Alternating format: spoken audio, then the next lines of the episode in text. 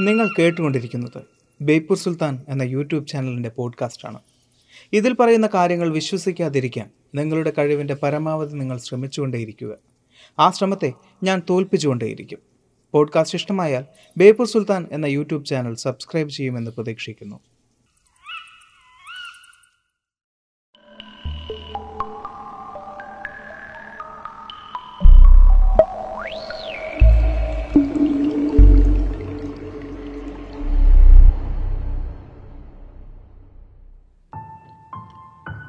ആത്മാവ്.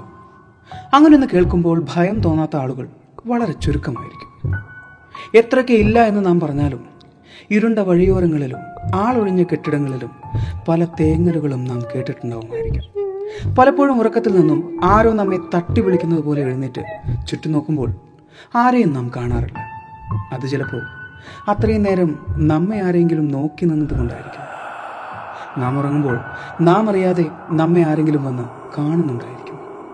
അങ്ങനെ ഒരു അനുഭവത്തിലേക്കാണ് നിങ്ങളെ ഞാൻ കൊണ്ടുപോകുന്നത്. കയറിപ്പോരൻ ചങ്ങായിമാരെ ബേപ്പൂർ സുൽത്താന്റെ ദുനിയാവിലേക്ക്.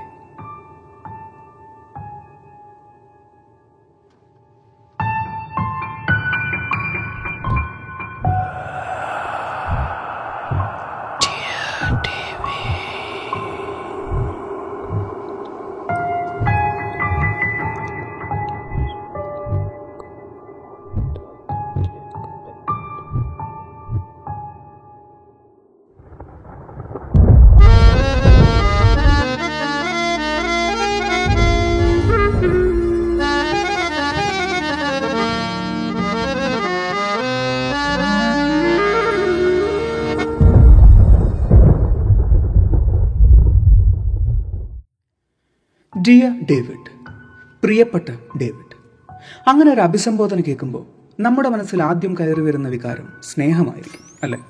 എന്നാൽ ഒരു കാലത്ത് ലോകത്തെ മുഴുവൻ ഭീതിയിലാഴ്ത്തിയിരുന്ന ഒരു അഭിസംബോധനയായിരുന്നു ഡിയർ ഡേവിഡ് നാമൊക്കെ പല ഭീകരാനുഭവങ്ങളും കേട്ടിട്ടുണ്ടാവുമായിരിക്കാം കഥകളിലൂടെയും സിനിമകളിലൂടെയും ഒക്കെ. എന്നാൽ ഡിയർ ഡേവിഡ് എന്ന് പറയുന്ന ഈ ഭീകരാനുഭവം ലോകമറിഞ്ഞത് ട്വിറ്ററിലൂടെയായിരുന്നു ആഡം എല്ലിസ് ഒരു അമേരിക്കൻ കാർട്ടൂണിസ്റ്റാണ് അദ്ദേഹം രണ്ടായിരത്തി പതിനേഴ് ഓഗസ്റ്റ് ഏഴിനാണ് ഇങ്ങനൊരു ട്വീറ്റ് ലോകത്തോട് പങ്കുവച്ചത്. അദ്ദേഹത്തിന്റെ ജീവിതത്തിൽ നേരിട്ടനുഭവിച്ച ഒരു ഭീകരാനുഭവമായിരുന്നു അദ്ദേഹം ട്വിറ്ററിലൂടെ ലോകത്തോട് പങ്കുവച്ചത്. ആദ്യത്തെ ആ ട്വീറ്റ് ഒരു തമാശയായി ഒരുപാട് പേർ കണ്ടിരുന്നുവെങ്കിലും ഒരു വലിയ തരംഗത്തിന്റെ തുടക്കം തന്നെയായിരുന്നു ആ ട്വീറ്റ്.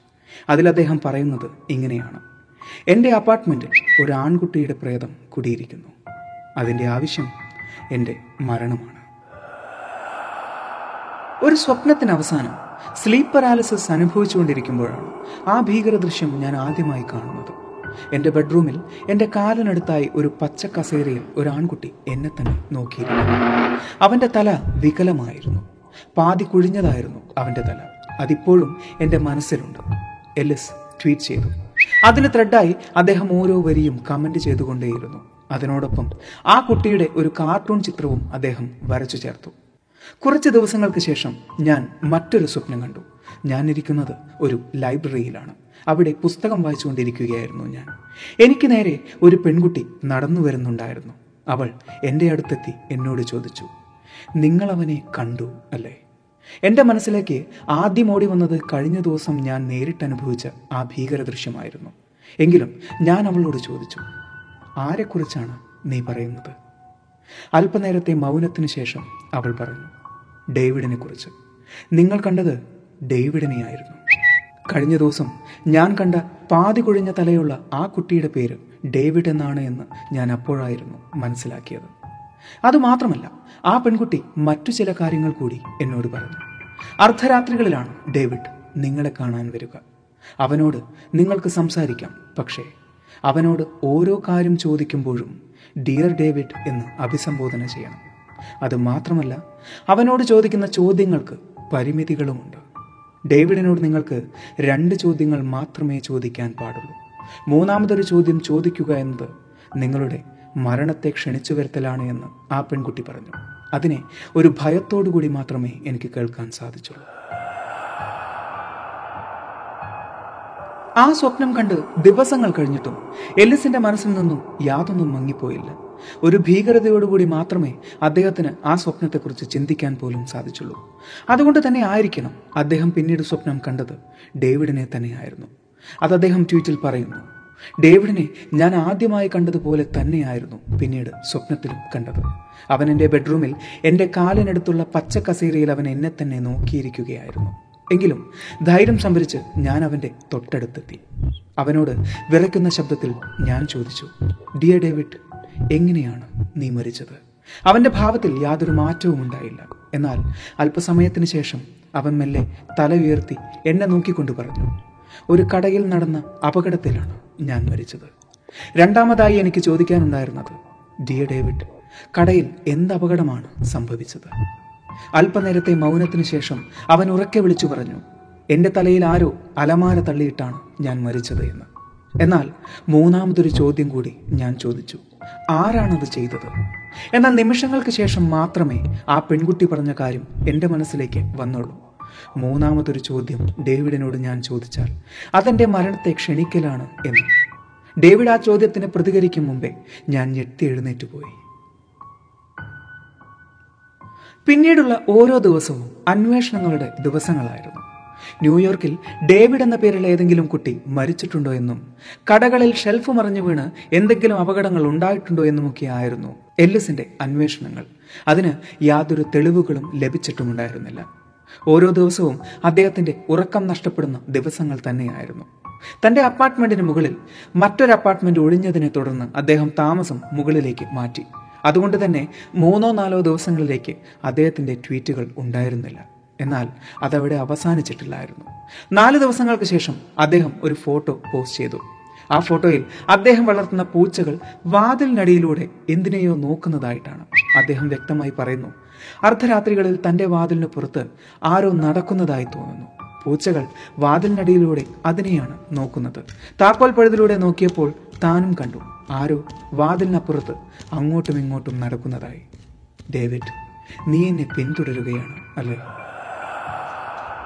ഓഗസ്റ്റ് ഒമ്പതിന് ആഡം എലിസ് ഒരു വീഡിയോയും രണ്ട് ഫോട്ടോയും ട്വിറ്ററിൽ പോസ്റ്റ് ചെയ്തിട്ടുണ്ടായിരുന്നു. വീഡിയോ എന്ന് പറയുന്നത് തന്റെ പൂച്ചകൾ വാതിലിനപ്പുറത്ത് എന്തിനെയോ കണ്ട് ഭയന്ന് നോക്കുന്നതായിട്ടാണ്. എന്നാൽ അദ്ദേഹം പോസ്റ്റ് ചെയ്ത രണ്ട് ഫോട്ടോസും വാതിൽ പഴുതിലൂടെ അദ്ദേഹം എടുത്ത ഫോട്ടോസാണ്.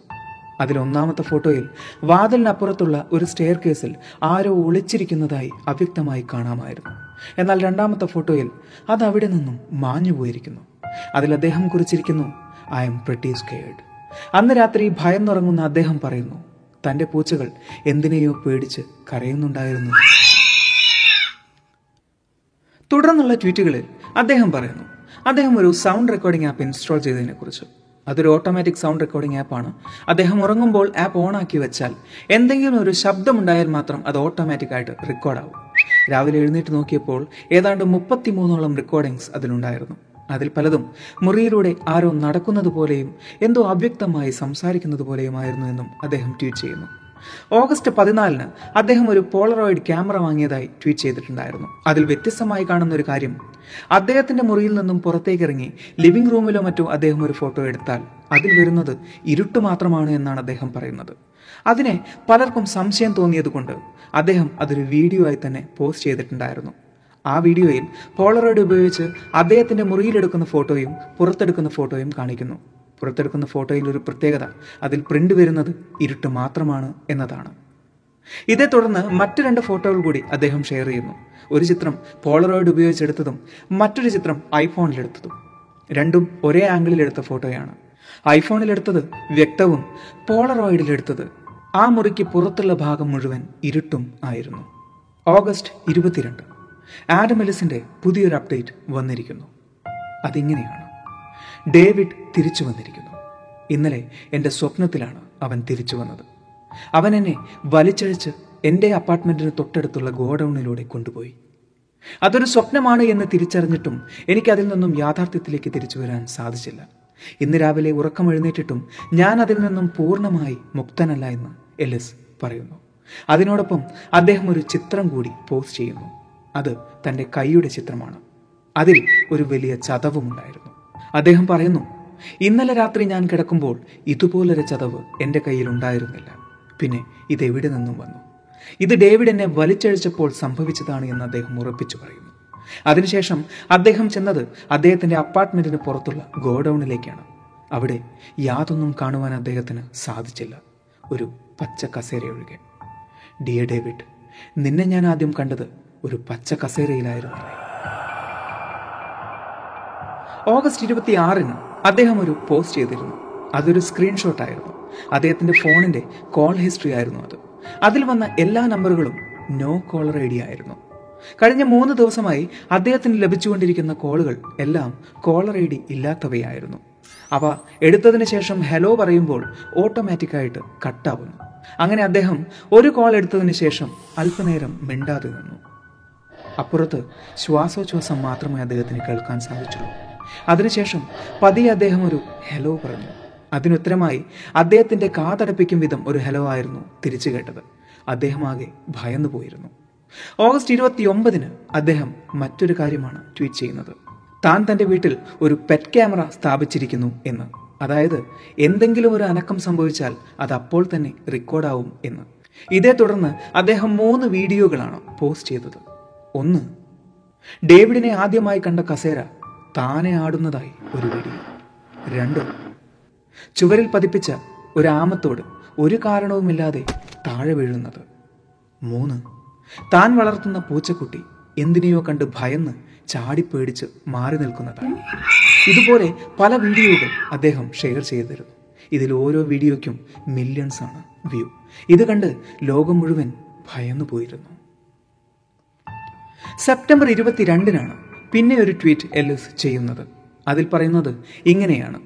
കഴിഞ്ഞ കുറേ ദിവസമായി ഞാൻ വീട്ടിൽ തന്നെയായിരുന്നു. ഇനി എനിക്ക് ഒരു യാത്ര അനിവാര്യമാണ് എന്നാണ്. അതേ തുടർന്ന് അദ്ദേഹം ജപ്പാനിലേക്ക് ഒരു യാത്ര തിരിച്ചു. ജപ്പാനിൽ വെച്ച് ഒക്ടോബർ മൂന്നിനാണ് അദ്ദേഹം വീണ്ടും ഒരു ട്വീറ്റ് ചെയ്യുന്നത്. അത് മോറിനോയൂറ്റ എന്ന് പറയുന്ന ശില്പത്തിന്റെ ഒരു ചിത്രമായിരുന്നു. മോറിനോയൂറ്റ എന്നാൽ ജപ്പാനിൽ കാടിന്റെ സംഗീതം എന്നാണ് അർത്ഥം എന്നാൽ ആ ശില്പത്തിലെ ഒരു കുഞ്ഞിനെ അദ്ദേഹത്തിന് എവിടെയോ കണ്ട് മറന്നതുപോലൊരു തോന്നലുണ്ടായിരുന്നു. അതെ ആ കുഞ്ഞിന് ഡേവിഡിന്റെ മുഖച്ഛായയായിരുന്നു എന്ന് അദ്ദേഹം പറയുന്നു. ആ കുഞ്ഞിനും ഡേവിഡിനെ പോലെ വികലമായ തലയായിരുന്നു എന്നും അദ്ദേഹം പറയുന്നു. ഇതിനു പിന്നിൽ എന്തെങ്കിലും ഒരു അർത്ഥമുണ്ടായിരിക്കുമോ എന്ന് അദ്ദേഹം ഭയന്നിരുന്നു. പിന്നീട് തുടർച്ചയായി അദ്ദേഹം ട്വീറ്റ് ചെയ്യാറില്ലായിരുന്നു. ആഴ്ചകളിലൊന്നോ രണ്ടാഴ്ച കൂടുമ്പോ ഒന്നോ ആയിരുന്നു അദ്ദേഹത്തിന്റെ ട്വീറ്റുകൾ. ഒക്ടോബർ പതിനാലിന് അദ്ദേഹം ഒരു ട്വീറ്റ് ചെയ്തു. അതിൽ അദ്ദേഹം പറയുന്നത് അദ്ദേഹത്തിന്റെ വീട്ടിൽ നടന്ന അദ്ദേഹത്തിന്റെ അപ്പാർട്ട്മെന്റിൽ നടന്ന ഒരു ഷോർട്ട് സർക്യൂട്ടിനെ കുറിച്ചാണ്.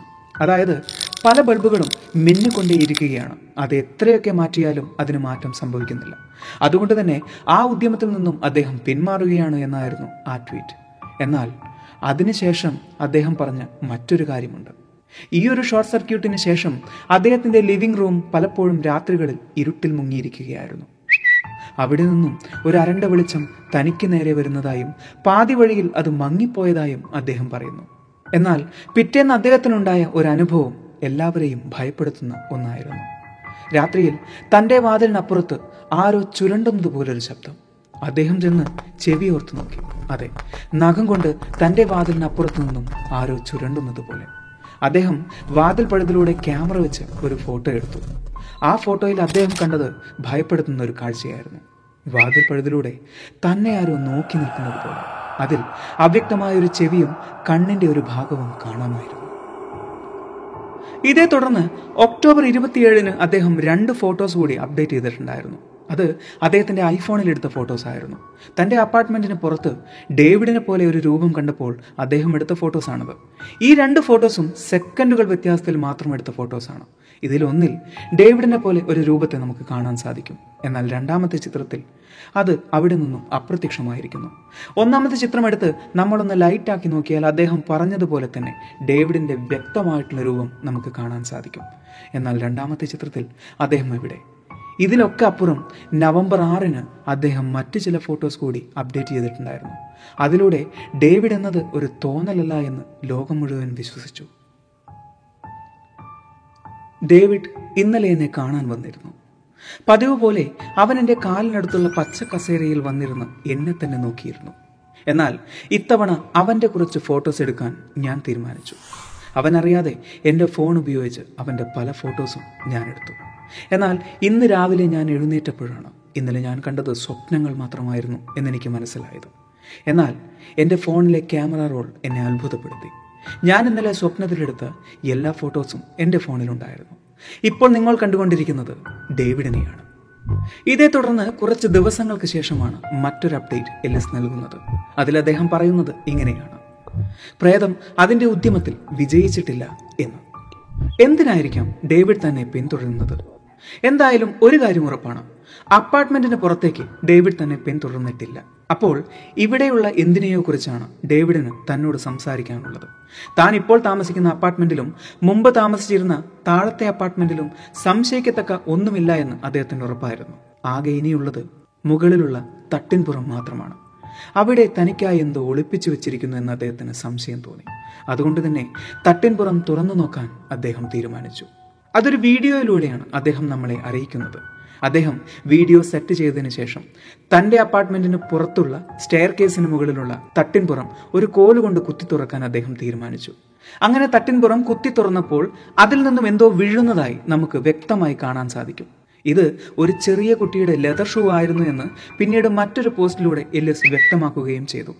അങ്ങനെ ഒരു ചെറിയ കുട്ടിയുടെ ലെതർ ഷൂ തട്ടിൻപുറത്തുണ്ട് എങ്കിൽ തന്നെ കാത്ത് മറ്റെന്തെങ്കിലും തട്ടിൻപുറത്തുണ്ടാവുമെന്ന് എലിസ് ഉറപ്പിച്ചു. തട്ടിൻപുറത്ത് എന്താണെന്നറിയാനുള്ള ആകാംക്ഷയും അതിനോടുള്ള ഭയവും എലിസിന് വളർന്നുകൊണ്ടേയിരുന്നു അതുകൊണ്ട് തന്നെ അപ്പാർട്ട്മെന്റിന്റെ ഓണർ വിളിച്ച് തട്ടിൻപുറത്ത് എന്താണെന്ന് അറിയണം എന്ന് അദ്ദേഹം അറിയിച്ചു. അദ്ദേഹം വന്നു തട്ടിൻപുറത്ത് കയറി അതിൽ യാതൊന്നുമില്ല എന്ന് മറുപടി കൊടുക്കുകയും ചെയ്തു. തട്ടിൻപുറത്ത് നിന്ന് ഇറങ്ങുമ്പോൾ അദ്ദേഹത്തിന്റെ കയ്യിൽ എന്തോ ഒന്ന് തടഞ്ഞു. അത് അദ്ദേഹം എലിസിനെ ഏൽപ്പിക്കുകയും ചെയ്തു. അതൊരു പച്ച ഗോലിയായിരുന്നു. അതിന്റെ ഒരു ഭാഗം മുഴച്ചിട്ടുണ്ടായിരുന്നു പച്ച നിറവും വികലമായ രൂപവും അത് ഡേവിഡിനെ ഓർമ്മിപ്പിക്കും വിധമായിരുന്നു. ഡിസംബർ പതിമൂന്നിന് അദ്ദേഹം ഷെയർ ചെയ്തത് ഒരു കൂട്ടം ഫോട്ടോസ് ആയിരുന്നു. അദ്ദേഹത്തിന്റെ പെറ്റ് ക്യാമറയിൽ പതിഞ്ഞ ഒരു കൂട്ടം ഫോട്ടോസ്. അതിനെക്കുറിച്ച് വിശദീകരിക്കുന്നതിനേക്കാൾ നല്ലത് അത് കാണുന്നതല്ലേ?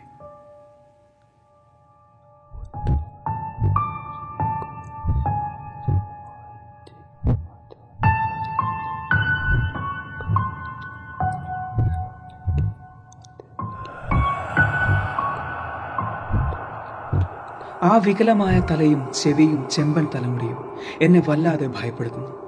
എന്റെ അപ്പാർട്ട്മെന്റ് മുഴുവൻ ഞാൻ അന്വേഷിച്ചു നോക്കിയിട്ടും എനിക്ക് യാതൊരു തുമ്പും കിട്ടിയില്ല. ഇന്ന് ഞാൻ ഏറ്റവും കൂടുതൽ ആഗ്രഹിക്കുന്നത് സുഖമായ ഉറക്കമാണ്.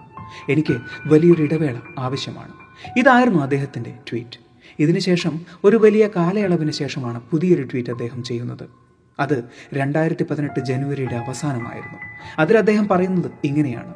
ഉറക്കത്തിൽ എന്റെ നെഞ്ചിലാരോ കയറിയിരിക്കുന്നത് പോലെ തോന്നുന്നു. കണ്ണു തുറന്നു നോക്കിയപ്പോൾ അത് ഡേവിഡാണ്. അതിനെ ഫോട്ടോ എടുക്കാൻ അദ്ദേഹം ശ്രമിച്ചിരുന്നു. അത് ഒരു സ്വപ്നമായിരുന്നു എന്ന് തിരിച്ചറിയുമ്പോഴും തന്റെ ക്യാമറ റോളിൽ ആ ഒരു ഫോട്ടോ അദ്ദേഹത്തിന് കാണാൻ സാധിക്കുമായിരുന്നു. എന്നാൽ രണ്ടായിരത്തി പതിനെട്ട് ജൂൺ ഏഴിന് ഈ ഒരു പ്രേതകഥ അവസാനിക്കുകയായിരുന്നു ഒരു ട്വീറ്റിലൂടെ. രണ്ടായിരത്തി പതിനെട്ട് ജൂൺ ഏഴിന് ആഡം എല്ലിസ് പോസ്റ്റ് ചെയ്തത് ഒരു ചിത്രമായിരുന്നു. ഒരു ഡയറക്ടേഴ്സ് ചെയറിന്റെ ചിത്രം. അതിന് താഴെ അദ്ദേഹം ഒരു കാര്യം കുറിച്ചു വെച്ചിട്ടുണ്ടായിരുന്നു. അതിങ്ങനെയാണ്. ഡിയർ ഡേവിഡ് എന്ന് പറയുന്ന എന്റെ ഭീകരാനുഭവം നിങ്ങളിലേക്കൊരു സിനിമയായി എത്തുകയാണ്. ആ സിനിമ നിർമ്മിക്കുന്നത് ഇറ്റ് എന്ന മൂവി നിർമ്മിച്ച ഡാൻലിനും ആ സിനിമയ്ക്ക് തിരക്കഥ എഴുതുന്നത് കോൺജറിങ് എന്ന് പറയുന്ന മൂവിക്ക് തിരക്കഥ എഴുതിയ മൈക്ക് വാൻവേസും ചേർന്നാണ് എന്ന്. ആഡമലിസ് എത്ര മനോഹരമായാണ് നിങ്ങളൊരു ത്രെഡ് ജനകീയമാക്കിയത്. ഇത് ആഡമലിസ് എന്ന് പറയുന്ന ഒരു കഥാകൃത്തിന്റെ വ്യത്യസ്തമായ കഥ പറച്ചിലായിരുന്നു ആ കഥ ഒരു സിനിമയായി കാണാൻ. അതോ ഇതുപോലൊരു സിനിമയുടെ വ്യത്യസ്തമായ പ്രൊമോഷനായിരുന്നു. എന്തായാലും മനോഹരമായിരിക്കുന്നു. ഈ ഒരു വീഡിയോ നിങ്ങൾക്ക് ഇഷ്ടമായി എന്ന് വിചാരിക്കുന്നു. സുൽത്താൻ എപ്പോഴും പറയുന്നത് പോലെ സബ്സ്ക്രൈബുകൾ കൂമ്പാരമാകുമ്പോൾ പരിപാടി ഗംഭീരമാവും. അതുകൊണ്ട്